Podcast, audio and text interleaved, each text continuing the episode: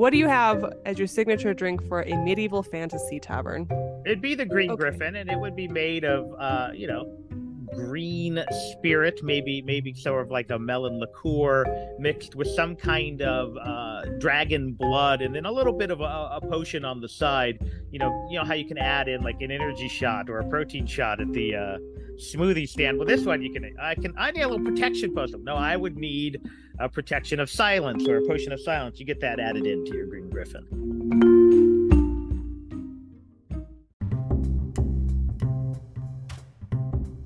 Welcome to Speculative Sandbox, your audio playground for creative storytellers. My name is Vicky Lawn, and each episode, I and a guest will unpack a fiction trope with an eye for character development and narrative structures. Make sure to look for Speculative Sandbox on Instagram, TikTok, and Twitter, where you can join the conversation. Leave comments or questions, or let us know what other tropes we should cover. When the real world just doesn't cut it, let's get lost in a fictional one.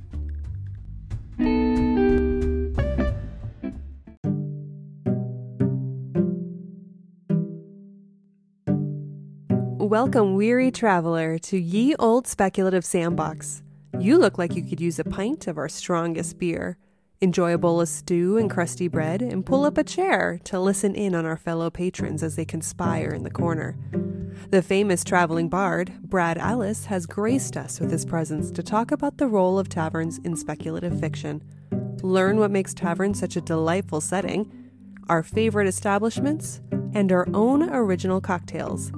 But the biggest question is will we make it through the night without getting pulled into an epic quest? Brad, we'll do general introductions in a second. I'm so glad to have you back on the podcast. While I don't doubt my capabilities to spin a good yarn, I do know my limitation is on knowing my alcohol. I'm hoping you could fill in that void for this podcast. So I have some icebreaker questions I wanted to start us off with uh, to get us in the mood, uh, the right tone for this episode. So let's pretend you and I are, are having this conversation over wooden beer mugs while huddled in a darkened corner. There's a fire burning in the hearth. Our bartender eyes a group of rowdy travelers who have just arrived. They're covered in blood. They're wielding axes. Clearly, I've gone for a fantasy medieval setting. So, Brad, what is the name of this tavern? Where are we? Well, you may be shocked to learn this, but as a young boy, I played Dungeons and Dragons, and I had a chain of taverns. Um, they were called the Green Griffin. okay. Um, and what I would do is I had a table where I'd roll the dice and decide what the theme night was. Um, we frequently had ladies' night, but it was only lady barbarians, so invariably it would lead to my uh, poor characters getting picked on. Uh, there was uh, there was uh, which now would be LGBTQT, but it was the gay magic users night, and the the characters couldn't figure out why there were only uh, male magic users in the thing. There was a kobold fighting night. So I would just randomly roll it, and they would have no idea that I'd do this. And they couldn't figure out why every time they went to a tavern. But yeah, it was the Green Griffin. It was sort of the Applebee's of of uh, of Fantasyland. Ooh, Applebee's. Okay. And are we near a castle or are we on a lonely road for weary travelers? Well, considering that we're both governmental type employees, I would say we're at near a castle or at least an outpost. Okay. Okay. So you can keep an eye on things while we're chatting. Well, yeah, you know, Taking not our too lunch far break. from work. and what are we drinking? What are in our, our wooden Well, mugs? Alas, poor Vic has a curse that prevents her from consuming breads and alcohols. But you, you did say you had a potion of protection, so I'm going to say, knowing your love of uh, sweets, that you're having some kind of chocolate stout, Ooh. a very thick uh, beer. Um, and then I will say that I'm having a wheat beer, and I smuggled in a little citrus from the castle stores, since I'm assuming this poor tavern keeper probably doesn't have a lot of oranges uh, on hand to, to throw into my uh, to throw into my concoction. That sounds delicious. I approve. And our occupations, you said a little bit earlier we are government workers. Do we work for the castle? I don't know if we do, probably, but I'd say we're scribes. I mean, Okay. I'd like to think that we're also oral storytellers, so maybe we're minstrels or bards, but I would I would say scribes.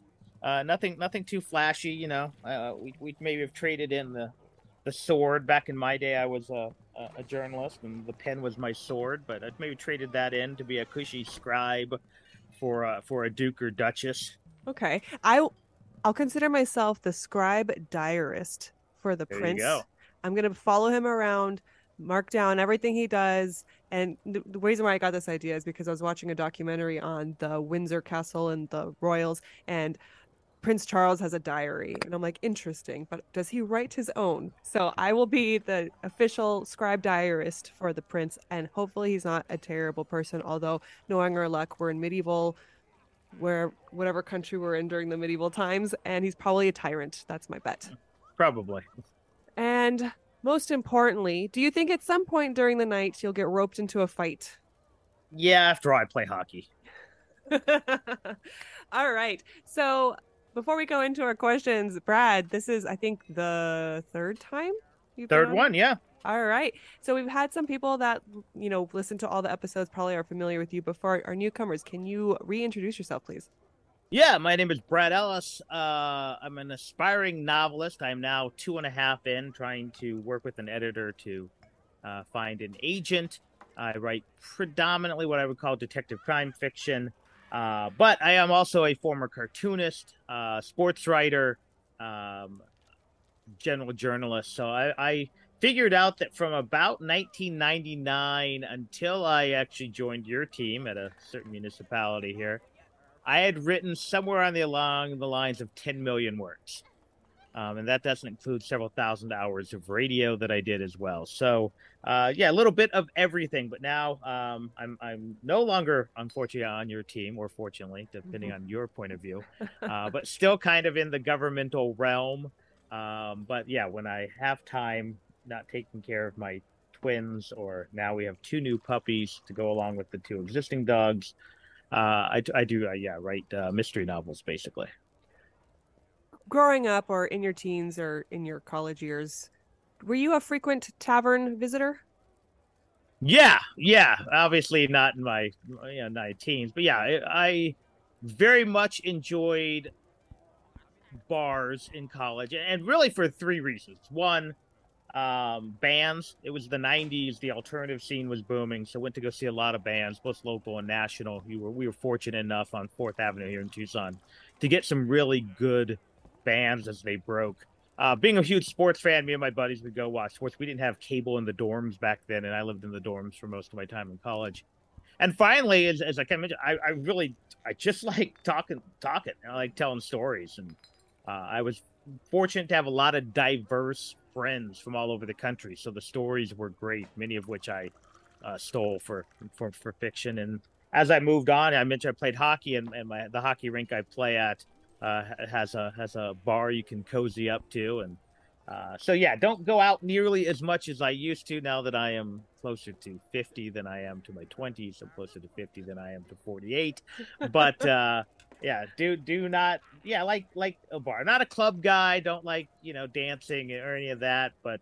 Yeah, if you can see a good band, or actually just even play bar trivia, I love that. Yeah. Bar trivia is fantastic. I love that. So we know why we go. Well, I don't often, I should say, I go to bars for social hour. And to explain what Brad was mentioning earlier, I'm allergic to alcohol, which is sad, I guess. sad and maybe a, a blessing. Probably I don't better know. for you in the long run. I guess. I've and always I'm getting that way, to be honest. I can't drink as much. Like all of a sudden, tequila gives me heartburn, so margaritas are out, and Oh, yeah, yeah. Well, I'm I'm learning that other people are starting what the way I would feel in my 20s is how other people are starting to feel now as we were aging. And I'm like, "Ah, okay." So I'm just like just I have an old You're soul. just an old soul. I have an old soul. so what would bring characters to a tavern in the fiction world? How are taverns used as plot devices? Um, I have a couple uh, things I could just throw out there real quick. Uh, I know them frequently for being used as a break from a long journey. I think of Lord of the Rings anytime they stop somewhere along the road, or there needs to be some devious information exchanged. Um, I get that from the Leaky Cauldron in, Harry Potter, uh, getting information from other travelers, Game of Thrones, plotting and scheming. We have Gaston and Beauty and the Beast. And a time to get introspective. I always feel like when someone's at a bar and they're just kind of meeting people, it's a moment for them to kind of think and get inside their heads. That's in The Hobbit. And then, of course, The World's End, which is uh, a movie. It's a checkpoint or an actual destination. So, what are what are your examples for why characters go to taverns? You know, yeah. I think first and foremost, all races, classes could, could be drawn to taverns. Um, you know, obviously we've seen the old trope of the princess in disguise or the prince, and they've never been. But in, in reality, alcohol's the great equalizer. Um, so you can take a, a, fish out of water, like you know, like Bilbo Baggins or, or Frodo Baggins, and put them there, and they can meet. You know, as you, your example you sent to be Aragon or Aragorn. Um, you can take, you know, it can be a place where naive Harry, you know, runs into the Weasley twins and, and learns some scheming. And, um, but yeah, it, it, you know, I think the, the great example is it, it's, it can be a catalyst for adventure. Um, whether that is the tavern, as you mentioned, Game of Thrones, and we all, I think, you know, remember the mountain and, and Arya. Um, and all of that. It can also be like the Wild West. You walk into the saloon, the saloon's the tavern. Mm-hmm. And what happens? You accidentally bump into the guy playing cards, or the bad guy comes in, or the, they come to warn you because you're the sheriff. So it's a place where you can have a wide variety of people. Uh, whether it's the hardened uh, mercenary, whether it's the damsel in distress, whether it's the uh, not you know the, the the fatherless child looking for help. You can put them all at the tavern because it has food, it has booze, and it you know again you can put them in the city center. You can put them as a waypoint in the middle of nowhere. Uh, you mentioned the World's End. there's a comic book called Grimjack where they had a place called Munden's Bar, and, and, it was a pan-dimensional city in which all dimensions connect. So anyone can go there. Um, so yeah, it just serves as this like meeting point where a variety of people, and again, it can be the end of an adventure, the beginning of an adventure, the middle of an adventure. Uh, so it kind of serves as a as a convenient plot device. I like to what sets the tavern apart from like let's say they, they meet at a library is there's that degree of alcohol, so then veils are unveiled where people kind of let their guard down their inhibitions are gone and then we get to see a little bit more beneath their character. And maybe that is what kind of makes it meaningful for a tavern setting because now we can really get into the heart of things. I know like leaving speculative fiction for a little bit romance novels love to like introduce the bar scene to like kind of strip all of the guards that everyone has up and just like let people really show who they are. Yeah you know i uh, in in my my main character is a college age detective so he's obviously in bars quite a bit um, but i use him for a variety of things one there is the uh, the drunken unveiling of feelings, uh, revealing of feelings. Uh, whether it's it's usually by a third person going, dude, you don't understand. This is what's going on. Uh, but I also use it as a meeting point um, because as my character straddles, uh, you know, in the first book it's politics, in the second book it, it's uh, kind of the underbelly. Uh, you can meet the senator's right hand man at a bar. You can meet uh, a professional dominatrix at a bar. Um, so that's how, yeah, again, how I use it. And sometimes alcohol plays a point, and sometimes that has absolutely nothing to do with it. Um, yeah, sometimes it's more of a food based thing because my my character happens to be kind of a glutton for junk food. But again, it's a yeah, you can bring in a variety. Can yeah, just serve a variety of things. A drunken brawl uh, can lead to adventures if you want to reduce inhibitions. It can be a confession of love. It can be yeah, many things. I like what you said about the great equalizer because you're right. People from all different class systems can end up in the same place. And then that's where activities could go on that you wouldn't otherwise see out in the open. So then you get that underbelly feeling, depending on the story. Well, yeah, you look at it Star Wars with Mos Eisley, the cantina. Um, that's where Luke, the sheltered farm boy, and you know Obi Wan, the long exiled nomad, have to go find Han and Chewie. Uh, and while there, they you know they get no fight with uh, the Walrus Man and the, and the other guy. Um, you know, you look at uh, even Casablanca, uh, Rick's Cafe. It's you know you've got the the gambling, you've got the but you've got the drinks. The Germans can be there at the same time as Ingrid Bergman. Uh, so again, yeah, you can you can put all these people from a different spheres uh, together um, again, it's also a great place. You can have a, a dive bar um, where you know someone can have to hire a hitman or try to find uh, you know a, a, a, safe cracker. Um, you know, in, in one of my favorite series, uh, the uh, the Dresden Files, they have a place called McNally's Pub, um, and it's a neutral location for the uh, supernatural of of Chicago. In fact, it's designed uh, to deflect magical energy. So you can have a neutral place. So again, they can serve all these different purposes. Um, and sometimes you can reuse those same settings as they do with like McNally's Pub or, um, you know, with uh, Harry Potter and the Leaky Cauldron and, and things like that.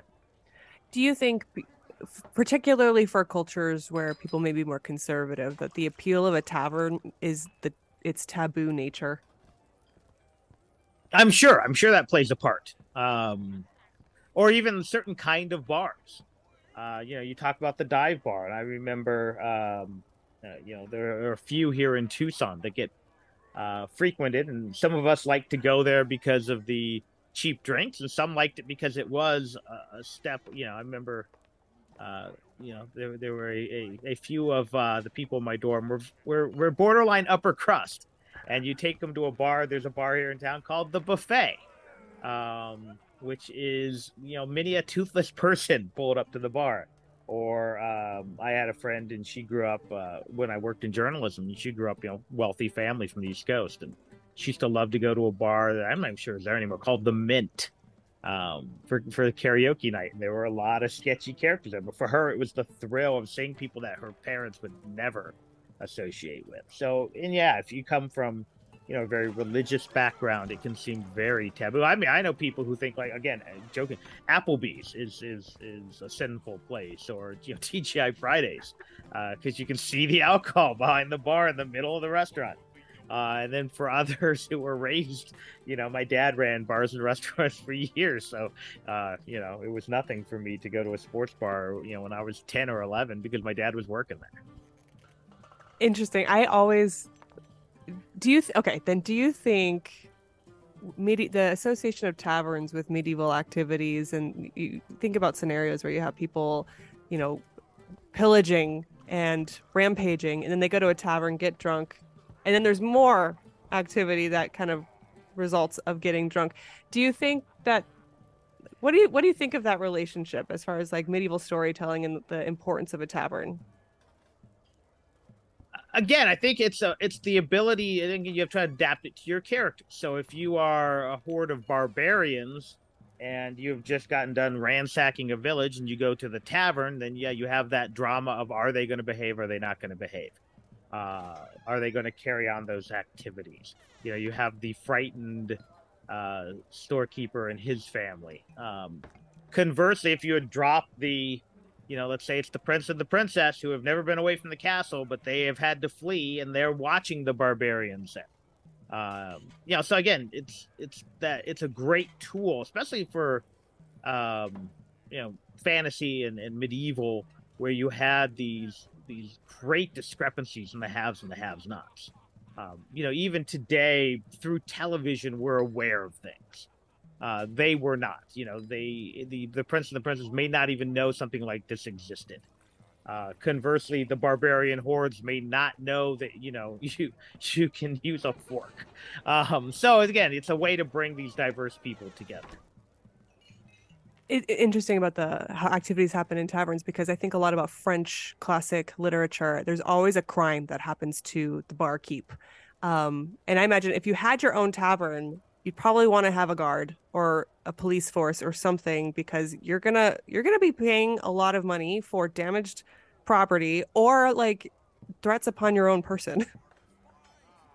Yeah, and I know that, and I can't, I can't think of years ago. I read one, and then, of course you had to check your sword at the door, and then it was always, well, who had the knife in the boot, um, or you had it true. where the, the the constable or the sheriff or whatever protected the bar because they liked the bar or the tavern.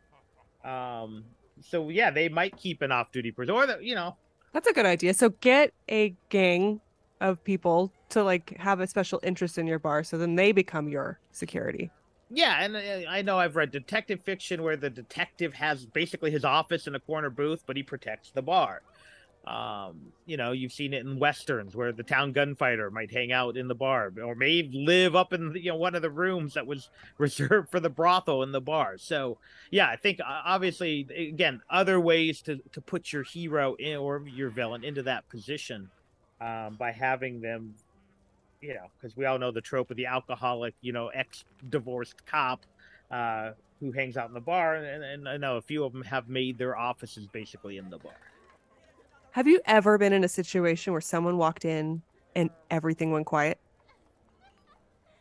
Um, not to the dramatic extreme. Um, I have been in a bar where some popular local athletes walked in, um, and it's like, oh, that's you know so and so. Uh, you know, we're we're a college town here in Tucson. Uh, have also been in one where we've been out on a back patio and there's just a stunningly beautiful girl walked out, and my my at least my table got very quiet. Um, it was just like, wow, well, what's she doing at the you know on the, on the back patio of the uh, of the shanty? Um, oh, but, the good old shanty! oh, I, love, the, the shanty. Sh- a, I love the shanty. B, it appears in quite a few of my writings, Mhm. um, and have plotted many a many a, a writing project there as well. Um, so yeah, but no, I've never had that dramatic like the bad guy walk. You know, you can tell he's trouble. Um, but yeah, there's been a few times where yeah, you know, oh hey, that guy just caught a touchdown two hours ago, type of thing. All right, I gave you a challenge. Create your own tavern in a fictional universe. What would it be and what would happen there? I'll go first. Okay. Mine is I guess it's kind of inconspicuous in which time frame or genre or location, but I want mine to be a book tavern. It's going to be called One More Page, and it's going to be a bar that has a bookstore with alcohol and book pairings and genre nights. There'll be book club meetings, author signings, fandom parties. But this barkeep would know a wealth of information about anything you need parallel universes, unsolved murders. So, no matter what situation you're in, you can go to this barkeep and they'll know something because they're in a bookstore. So, they're very knowledgeable, and magical things happen in bookstores. And then combine that with alcohol, twice the magic. Yeah, so my old stories are really set in kind of the real world. So usually uh my bars are either real places or they're amalgam of old bars that no longer exist. I'll pour one out for the cat scratched in and the the the fumbles. Uh recently though I did have to create one uh for the project I'm working on currently where it was uh a combination of Mexican restaurant bar and one of the uh, uh we have event centers here in Tucson. Um where people have in, uh, very predominantly Hispanic, so quinceañeras and weddings and th- and things like that. So I had did have to recently invent one where I could have a cartel member creating one in the in, uh, running his meetings in the back while still making sure they could prepare for for dinner service and and, uh, and a Saturday night quinceañera. Ooh, interesting. The cartel has to find a place to meet. And Well, it, yeah, you also have to uh, you know be able to funnel money and threaten people and take them out back and uh, do dastardly things. So unfortunately for for my character, he's kind of caught caught in the middle as um, he basically has to do do some favors for the cartel, or they're going to kill an acquaintance of him, or So- do whatever they do. They never spell it out. But. so the meeting place is at like a convention center type area venue. Uh, you know, there it's basically yeah, like one of those. I don't know if you've been to them, but there there's there's several here in town. They're they almost look like an old VFW hall, where- but they have like a banquet space, which is a dance floor slash bar slash. Um, but up front in this one, because it's based on on a on a restaurant that closed, um, that had a big huge event space. But um, yeah, so yeah, so basically my guy has to go in and the and the and the, the disco ball is spinning and the the the the regular crew who are not cartel members are getting preparing for a weekend event and meanwhile he has to sit down with uh, senor cortez and his crew and find out like you know how to get his things back A venue, a rent, a rent. What's the right way to say this? A rental space makes for an interesting place for devious behaviors because you could just go in and go out and disappear with the crowd of whoever was renting of that particular weekend and never go there again. But while you're there, the devious behavior, whether it's exchanging of information or crime being committed, um, the rental space is so fluid. You can hide away in that. exactly yeah and this one is actually yeah it's owned by the guy but you know there there are several rental properties that also creep up uh, in the story in case uh, yeah, things need to, to happen Okay.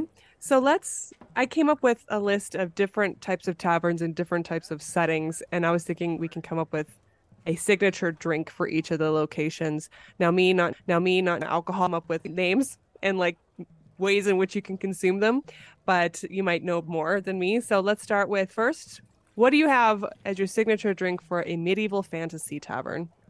Well, I was thinking it would probably be since it's it's a chain of restaurants throughout my medieval world, which actually never had a name. Um, but uh, it'd Oh, be the Green. Griffin. It'd be the Green Okay. Griffin, and it would be made of, uh, you know, uh, uh, some kind of uh, green spirit, maybe maybe sort of like a melon liqueur mixed with some kind of uh, dragon blood, and then a little bit of a, a potion on the side. You know, you know how you can add in like an energy shot or a protein shot at the uh, smoothie stand. Well, this one you can. I can. I need a little protection potion. No, I would need a protection of silence or a potion of silence. You get that added into your Green Griffin. Nice, Green Griffin. Okay, mine is called Dragon's Breath. Something with fireball or some cinnamony. Uh, it would be dedicated to the dragon that lives in the nearby mountains, and people become so spiritual about Dragon's Breath that they drink it as almost like a way to honor the dragon or to like protect themselves from the dragon because you know they believe if they were to drink it, then the dragon would wish them good luck, or at least not kill them. There you All go. right, a sci a sci-fi tavern. I don't know what This- this would look like. I guess it lives in the clouds. Yes. Yeah. Uh, oh, yeah. It could be. Yeah. I called mine the Nebula. It's a rum Okay. citrus punch that is both frozen and a gas. So I guess it's a combination of like eating a snow cone. And I realized when I said gas and vaping, uh, not that I vape, but uh, um, I wanted that nebula feel of like an inner gas. But basically, yes, it's it's sort of like a cross between uh, a nebula and a, uh, a a frozen comet, or you know, one of these frozen moons. W- Okay. Let's say Maybe you even give light it on fire. okay, so like, do you like crunch into it and it like dissolves into a gas, and then you like? Yeah, I think so. the rest Yes. of it. It's start. Yeah, it's basically yeah. It's, you start out and you crunch into it. Yeah, it's like one of those uh, molten cakes or those you know fancy. oh, the lava instead it- cakes. and yeah, instead it turns into, yeah, uh, basically a little mini nebula for you to consume. And maybe it's something that we can't quite describe. Somewhere between a gas and cotton candy that gets you drunk. But because it's sci-fi, it's not going to be Earth-like. No, I love that. Okay, mine is called the Rings of Sat. bleh. Mine is called the Rings of Saturn. And so it, the way it's going to be presented to you is like in a ball, and you slurp from the planet, but then you like, you know, you top it off with a bite from the rings. So it's like Oh, crunchy okay. and liquidy. I like Because it. there's like Saturn doesn't have a surface, right? I mean, it's gaseous Yeah, and liquidy. exactly. And then the rings are icy bits. There you go. Yeah, it's kind of like when you drink, take a shot, and then like bite into like a lemon slice or a lime Yeah. slice. Yeah. Yeah. Same idea. Okay. Okay. Western Tavern. I feel like Western taverns, you pretty much have two options, and that's whiskey and, and beer. But uh, I decided to go with something I call rawhide, and it's Okay. basically whiskey soaked beef jerky, so that the cowboy can take it on the go. That's awesome. I didn't know what to do for this one. I put sarsaparilla, which is done. What is sarsaparilla? Do you know? It's similar to root beer, but I think it's made of it's made of a, like the sarsaparilla plant. It's like a root beer, Oh, as far as I know. Someone's going to correct me, and I no, I don't believe it is alcohol. Although I'm sure, like anything, you can get an alcoholic version now. Okay, it would be an alcoholic sarsaparilla because that's it.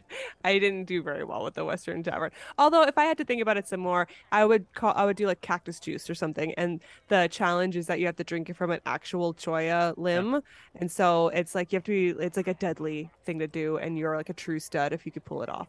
Yeah, I guess that's about the only way I think you're getting a cowboy, to, uh, you know, a typical, uh, you know, uh, Louis L'Amour cowboy to drink a mixed drink is uh, put yeah, put it in a cactus or a, a, a, a cattle skull or something. Yes. All right, and finally, a contemporary tavern. Well, in college, we invented something called the Peterson. It was named after Brian Peterson, who who had the heavy hand that night. It was during a, a party where we all consumed too much. And it had some kind of combination of Zima, vodka, grenadine, and Mountain Dew.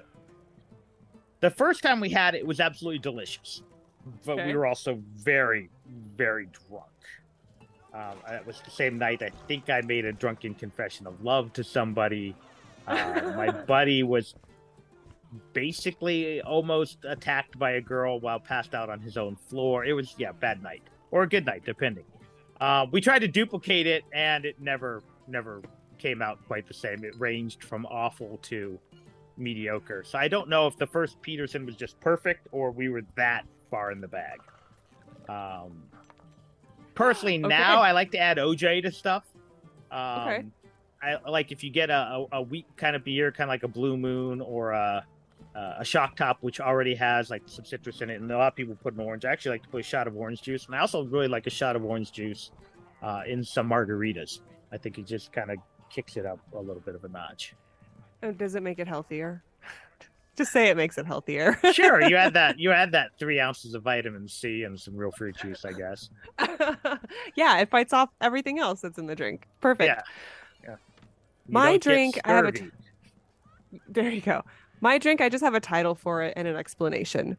Mine is called Existential Crisis because I feel like everyone's going through one right now. And it's got to be a really, really strong combination of something that like puts you out and like ends your misery for that day. So it's a serious drink, but then you don't have a hangover the next day. So I don't know what magic that would be, but that that you know I think that's fitting for people who like realize I don't I, I'm not in the right career path that I thought I would be in, or I you know just what is my purpose in life? Just you know drink that, and you know then you're you're not depressed anymore for that day. there you go. That's called. I swear that's. that's I think it's called alcoholism and Pedialyte. Oh yeah, okay, all right, fair.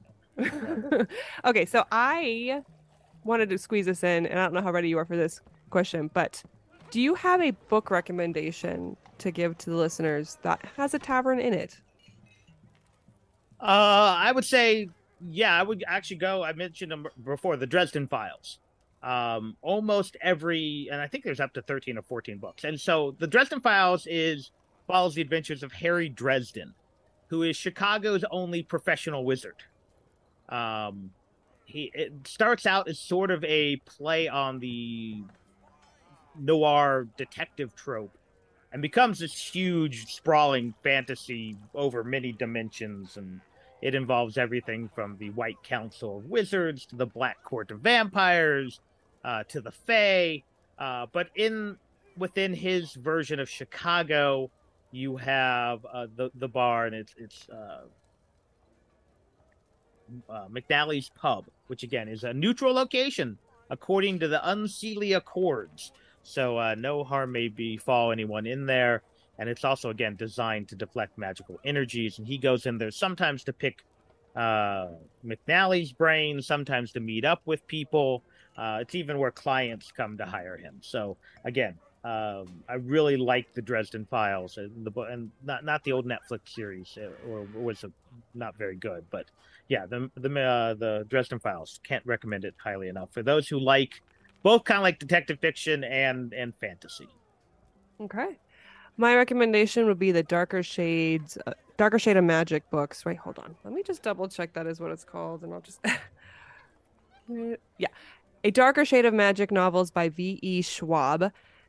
This is a really fun series where a tavern plays a magical center point, a hotspot or a fixed point for parallel world jumping. So there's a series of Londons that exist. You have red London, white London, gray London, and our world is gray London. And these people can jump between the parallel universes. And this particular tavern just is always in the same spot in every single parallel world. It has a different name, but usually when something appears in the same spot, there's something magical or drawn to it. It's like a fixed area. And so it's called the Stone's Throw in one world, Five Points in another, the Setting Sun in the other. And um, it's a really fun series, especially for those that don't know V.E. Schwab yet. It's a great way to jump in. I love her voice and her stories. So, yeah. Okay. So then I just have really one question to round to I just have one question to kind of wrap this all up. Switching to taverns in real life, we kind of talked about this at the beginning, I guess, but like, why do we go to taverns? Why are they so important to us? What's their significance to us here? I'm going to focus on one type of tavern specifically, and that is the sports bar. Um, as okay. someone who has spent many a day, night, afternoon, weekend in a sports bar, um, and I'm going to quote from myself. This is from a screenplay I wrote 20 something years ago. Um, what's not to like about a sports bar? It's a happy place where the beer is always cold, the food is always nutritionally deficient, and the TV is always turned to ESPN. Um, and while the happy man place theory is a factor in the appeal, there is another reason we flock to sports bars. The reason is the lack of remote controls and the envy that they create. The fact is, men are genetically predisposition to wanting the remote control. Ooh. Interesting. And women hate the way we run the remote control. we like to flip. So when you go to a sports bar, it's all set for you? Yes. So this is why we go to sports bar. The channel changing apparatus remains behind the bar. No one gets that left out feeling, and likewise, no one gets all the power. Everyone remains equal. It is sort of like communism through televised sporting events. The bartender gets all the power. Yes, and usually if you've gone to a sports bar in Tucson, you recognize that they have no clue. that was always our pitch. We were going to create a sports bar where we actually knew what sports were on TV. Oh, so, okay. Gotcha. Yeah, gotcha. it used to be very hard sometimes to get something as simple as an Arizona basketball game on. Okay. Yeah, I I remember uh, going to the U of A too, how significant bars were. It's a coming, so taverns are coming of age experience, um, a place for people to come together and meet others, a place to plan and uh, scheme. We talk, you know, there's rebellious movements throughout history that, you know, a tavern uh, most likely was where they went to to plan their their moves. So um, yeah, there you go. We have taverns. Taverns are significant in real life. They're significant in fiction. Uh, fiction inspires real life, or real life inspires fiction. Who knows? But Brad, any parting words before we end this? Well, you know, you, you mentioned something. I think there something we did kind of leave out. Is also the tavern in both fiction and real life. Is somewhere we mentioned how different people could be there but we didn't mention it's also a place where different people from different classes could talk. So you mentioned the conspiratorial aspect of taverns and it's somewhere where if i'm the land baron and you know i'm suddenly cozying up to the bar next to the sword for a hire you may not know that we're actually together. You may just think we're having a, a, a casual conversation over a pint of ale or uh, a tankard of mead, but in reality, we're, you know, maybe we're planning that overthrow, or we're planning that uh, adventuring, or you know, if the if the businessman goes into the bar and happens to be next to the the hitman, no one's gonna know that really I'm, you know, nah, not me personally, but he is trying to knock off his wife or his business partner so yeah, it, it can be an equalizer. Now, obviously, if the guy in the three piece suits walks into the dive bar, the guy with the you know eye patch and and well not anymore the, the the sleeve of tattoos wouldn't matter. But yeah, so it can be the equalizer in a play that can be that kind of meeting place as well. Do you think the diner is like the tavern's close cousin as far as plot I, device and use? Yes. Yeah. Um, tavern, and I would, uh, I, I wonder if more contemporary fiction is going to have uh, the food truck or the uh, yes. here. I I frequently actually use the taco stand uh, in, in, some of my writing. Again, my, my my takes place in the in the desert Southwest, so we have uh, basically the, it's the equivalent of a diner. They're little taco shops. You walk in and you get your burrito and you have deliciousness.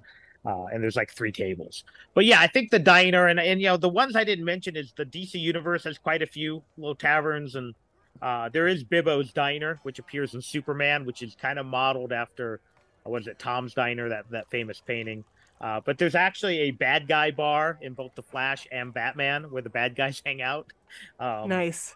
And and you know and plot and of course uh, there is a great episode. Uh, uh, there's a great episode of Justice League Unlimited, um, where the Flash goes into the bad guy bar and basically helps one of the characters who's who's essentially dealing with mental illness. So instead of arresting him, he, he helps him. And there's another famous Batman comic, and I, and I couldn't find it for this episode, where Batman goes in disguise and listens to them plotting, and actually ends up turning the villains against each other, and which thwarts their their their plan for later that evening. So yeah, see, I think, but the diner can work just as well. And if anyone's been watching The Sandman, several episodes. Yes, I was just gonna say, so good in, yes, in diners. Ahead. So you had the one where uh, the guy with the dream ruby, and I don't want to ruin it, but goes and and and kind of wreaks havoc in the diner. And you also have, and I'm not sure if it was the same diner or not. I, I suspect it is, because uh, I haven't read the Sandman in 30 years. Uh, but the the three serial killers who are trying to plan their convention also use the diner as a place where they can meet and try to book guests for their serial killer convention. Oh my gosh, Sandman, I'm obsessed. And then there's the tavern where death, not death. Uh yeah, well death was at the beginning of it, but where Morpheus meets with that point, immortal yes. guy.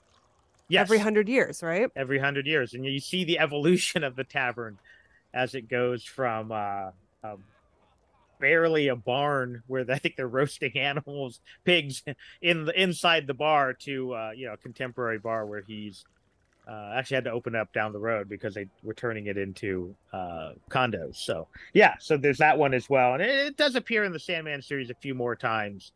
Um, and if you have seen the show Lucifer, um, which was on NBC and then finished on Netflix. He actually, in the beginning at least of the series, Lucifer himself owns a jazz bar uh, in Los Angeles, and that is directly taken from the Sandman comic as well. Although, uh, Gwendoline Christie plays Lucifer in the Sandman series? In the comic book, he appeared as just a very handsome man, and yeah, the actor they have portraying him in uh, in the in the show Lucifer uh, fits that bill pretty well. I think one of the most interesting things about that tavern in Sandman as it evolves over the ages is that I it seems really exciting the tavern back in the old days eh, where you know you have a lot of scheming and lots of roughhousing and craziness that's happening. And then you have you know you see revolutions and things changing out. And then you get to contemporary the contemporary tavern the bar. And it's just a place where people just go to eat. And that's it. You know like it's it's kind of quieter um, maybe because I'm more familiar with it. Uh, but, but did like, you gosh. also notice the evolution of the conspiracy people? It goes from them. You had the one, I think, the one woman who was always talking in the front, and the two gentlemen talking. Uh, but their conspiracies go from trying to overthrow and trying to plot the demise of the king to a much more mundane conspiracy. So yeah, you saw the evolution, and many would say that's just because we've become more you know complacent in our lives is we don't have to deal with things like tyrannical kings and plagues and uh, you know dysentery and things like that. They could have talked about flat Earth. they could have talked yeah. about. And I forget invasions. one of them is is kind of going off on a tangent when I she's I think she's on the payphone in the eighties. Um, or he, I can't remember. I'd have to go back and watch it, but I, I think they're spouting some kind of strange, you know, 1980s conspiracy. Fun. All right. Well, thank you, Brad. I that's all the questions I have. So, um, any promotions or anything that you want to say? No, if you like uh, University of Arizona sports, I have a podcast uh, that I promote on Twitter. You can find me at WSR Brad, and, and yeah, as soon as uh, you know, hopefully down the line we have books to promote. But as of now, just plugging away like so many of us are, writing every night.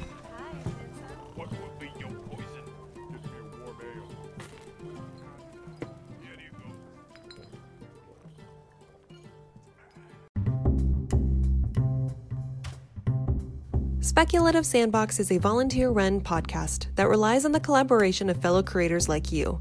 Join the conversation and participate in fun polls and questionnaires on TikTok, Instagram, and Twitter. Interested in being in a future episode? Our DMs are open, or you can email speculativesandbox at gmail.com.